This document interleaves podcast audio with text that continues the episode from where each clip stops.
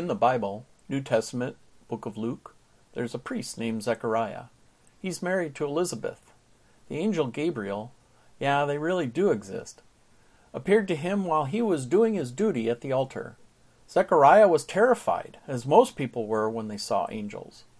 The angel calmed him down because basically, if you were met by an angel while performing your priestly duties, it usually meant something was wrong. But the angel reassured him that he had found favor with God, and God was going to bless his wife with a son, whom Zechariah should name John. Nine verses later in the same chapter, Gabriel shows up again, this time to Mary, the future mother of Jesus. Mary, too, was greatly troubled that an angel had appeared. He reassures her that she, too, has found favor with God, and that she will give birth to a son. She is to give him the name Jesus. Hmm. Interesting.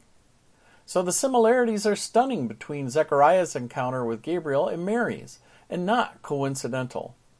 Both come from the line of priest Aaron. But both were afraid when Gabriel appeared. Both had favor with God, both received good news, and both Elizabeth and Mary were going to have baby boys. And, for both, it was physically impossible for them to have a baby.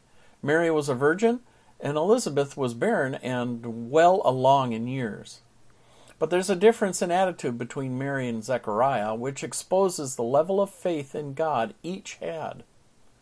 Zechariah's response to Gabriel's good news was, How can I be sure of this? I'm an old man and my wife is well along in years.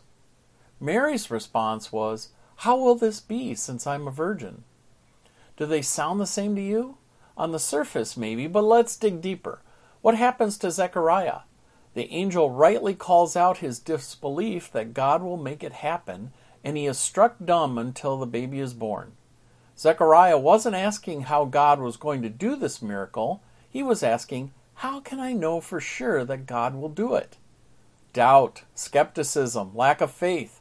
After all the years waiting and praying for a baby, Zechariah had given up on God.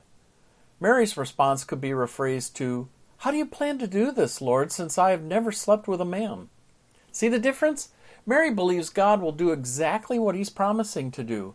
She just wonders how he will do it. What can I expect? How are you going to accomplish this amazing thing? In both stories, God made a promise through Gabriel, a promise of blessing to two people he favored. God's promises never fail. Know how I know? He says so. Heaven and earth will pass away, but my words will never pass away. Luke 21:33. But the real star star of this article is not Zechariah or Mary, it's really about Zechariah's wife Elizabeth. What's so cool about Elizabeth?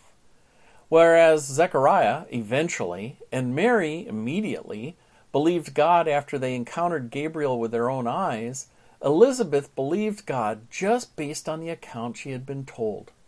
Jesus taught on this very topic. Because you have seen me, you have believed. Blessed are those who have not seen and yet have believed. John 20, 29.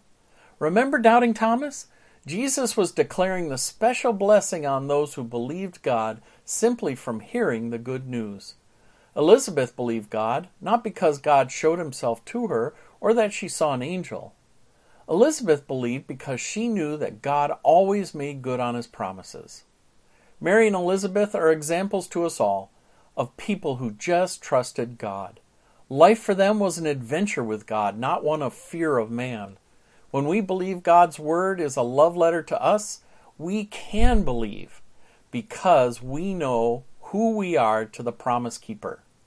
Don't allow your head to resist him just because your brain thinks it's impossible. I have told you these things so that in me you may have peace. In this world you will have trouble, but take heart. I have overcome the world. That was Jesus in John 16:33.